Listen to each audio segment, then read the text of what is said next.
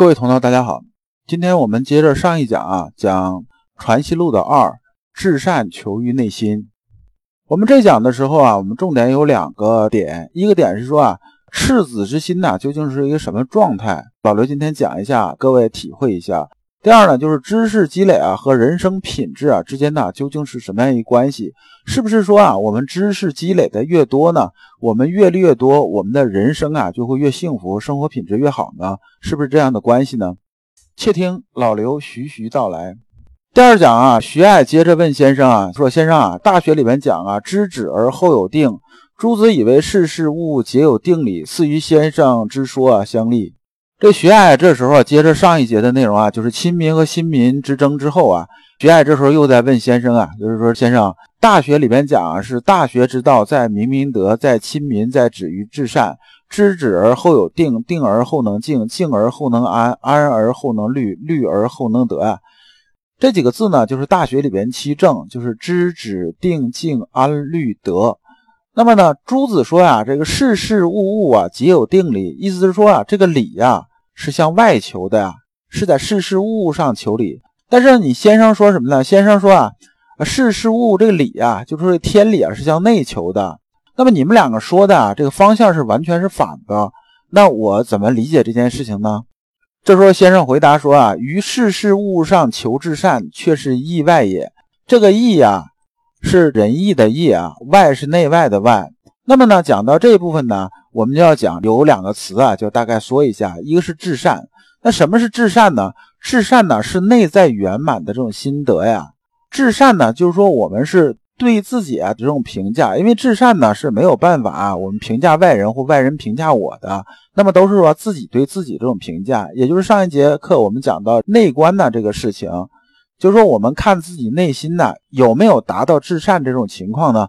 我们是自己啊，心里是有杆秤的。那别人呢，又不是你肚子里边的孙悟空，他也不知道你到什么程度。而光通过这种行为呢，来判断是不是至善呢，这是没有办法判断的，因为这是你的心性的这种活动。那么先生讲这个意外呢，是指啊，把意啊向外求了。向外求呢，从修身这个角度来说的话，这是南辕北辙，这是一件很错误的事情。在意外这个事情上讲啊，孟子啊和告子之间呢有这么一个公案，讲的就是说这个孟子啊批判那告子之学，讲的你讲的东西都是意外，意思说像仁义礼智信呐这些天理性的东西啊，是我们存自于内心的，它不能向外求，向外求就相当于什么呢？你用行为啊来推断一个人这种动机啊，这个很显然是有问题的。同样一件事情，比如说我扶一个老人家过马路，是不是？那我在这路上走的时候，我看有个老人家准备过马路，他眼神也不好，是不是腿脚也不是很好？然后我想，我应该帮他一下，就是发自内心那种，我也没想求什么，就是说额外的好处或者怎么样的。哎，我就过去，这个扶着老人家就过了马路了。那么这件事情呢是什么呢？基于我内心这种良知啊，基于我内心这种义啊，来我做这件事情了。那么呢？如果是我看见同样一个老人家过马路，恰好他旁边有我认识的人，或者干脆我的领导什么在那边呢，我马上我心里想，我要在领导面前争个表现分，对不对？我让他觉着我是一个好人呢，然后我就赶紧过去扶这个老人家过了马路了。那么从行为上来讲的话，我是不是都是扶老人家过马路？行为上是没有任何区别的，对不对？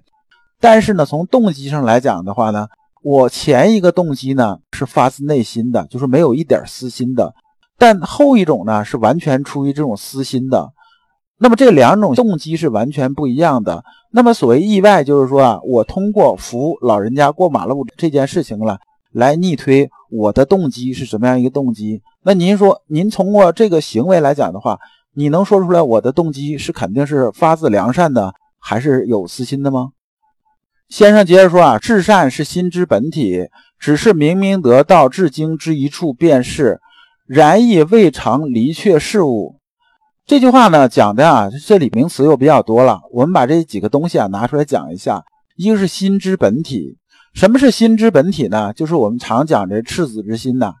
赤子之心呢是什么呢？赤子啊，就是小孩刚生出来，就身上红彤彤那种状态啊，就是刚生出来时间不久嘛。这时候他的心里边呢是没有七情六欲，也没有什么呢，也没有贪嗔好恶啊，就是非常纯净的这种状态。那么就是心之本体。我们讲赤子之心呢，指的也是这种状态，就是赤裸裸的，没有七情六欲，没有贪嗔好恶干扰这种状态，就是没有一丝一毫的人欲之私这种状态。那么讲到这里呢，我们复习一下之前我们讲的一个内容，就是关于啊思维和内心的这种关系。思维呢，就是说我们说啊是逻辑啊和理性这一部分；内心呢，就是说我们修心性这一部分。我们心性这一部分呢，它是受到什么呢？受到七情和情绪啊干扰的，它会受他们这影响的。我们之前讲了个例子啊，就是关于失眠这种例子，就说呢，按照思维来说呢。我们想晚上九点，我们一定要上床睡觉，睡一晚上有精神，明天早上六点还要起床，还要做事情，对不对？但是往往床上一躺的时候，你能睡着睡不着，是由思维决定的，还是由内心来决定的呢？其实它是由内心来决定的。就说呢，我们心呢始终在那折腾折腾折腾折腾折腾，搅得你啊一会儿一个想法，一会儿一个想法，心里头老定安静不下来。那么呢，你是睡不着的。一直折腾到你晚上啊三点四点，可能才能能眯一小会儿，然后起来马上又做事。而我们作为人来讲啊，我们的绝大部分行为啊都是内心来决定的，而不是思维来决定的。所以阳明心学修的是什么呢？修的是我们的这种心性。那么这不是明德呢？明德啊，就说本性具有这种德性。呃，讲的白话一点，就是说你是赤子状态啊，就没有七情六欲、贪嗔好恶干扰的时候啊。我们心里边本来那些东西，我们为什么讲要明明德呢？就是说我们现在这种心呐，经常是被啊贪嗔好恶、七情六欲这些东西所遮蔽了。我们把这个遮蔽呀，要把它拿开，这时候才能明心见性。那么明心见性，见这个性呢，就是本性具有这个德性，也就是明德。那么这里边呢，至精至一处呢，如果是纯粹用儒家这种方式讲啊，可能大家听的不是特别清晰。我们借用啊一个佛教的名词，明心见性。所以明心见性啊里边讲这么一关照。所以明心是什么呢？就是关照自己内心呐。就说我今天有情绪了，我不管是哪种情绪吧，哪种是好的还是不好的。那么呢，我们反观自己啊，你不要从外部找原因，反观自己，看看自己的内心，然后你就知道什么呢？知道你为什么会发怒，为什么会发痴，为什么会心生怨言。为什么会心生怨气？为什么会高兴？为什么会悲伤？这时候你就找到啊，你这个情绪这种源头，通过不断的这种关照啊，不断这种关照，就是经常啊养成这习惯。一旦我们情绪有波动的时候，我们就看一看我们心里的是什么原因会产生啊这种情绪。那么关照久了之后呢，你就能看清楚你的内心了。就说，一旦情绪啊有苗头的时候，我们马上就知道了，这就是所谓明心。我们也讲啊，明心是很容易的一件事情，只要你不断去关照，就能达到明心。但见性啊，就是非常难的一件事儿。而至精至一处呢，讲的是什么？讲的就是关照自己呀，照见七情六欲发生的种种过程啊，求未发之前的本来面目。就是说呢，他刚有萌动之前呢，心那种状态。然后我们所谓的见性是什么？见性啊，就是在这里边找出一条啊，安然能走出来的路。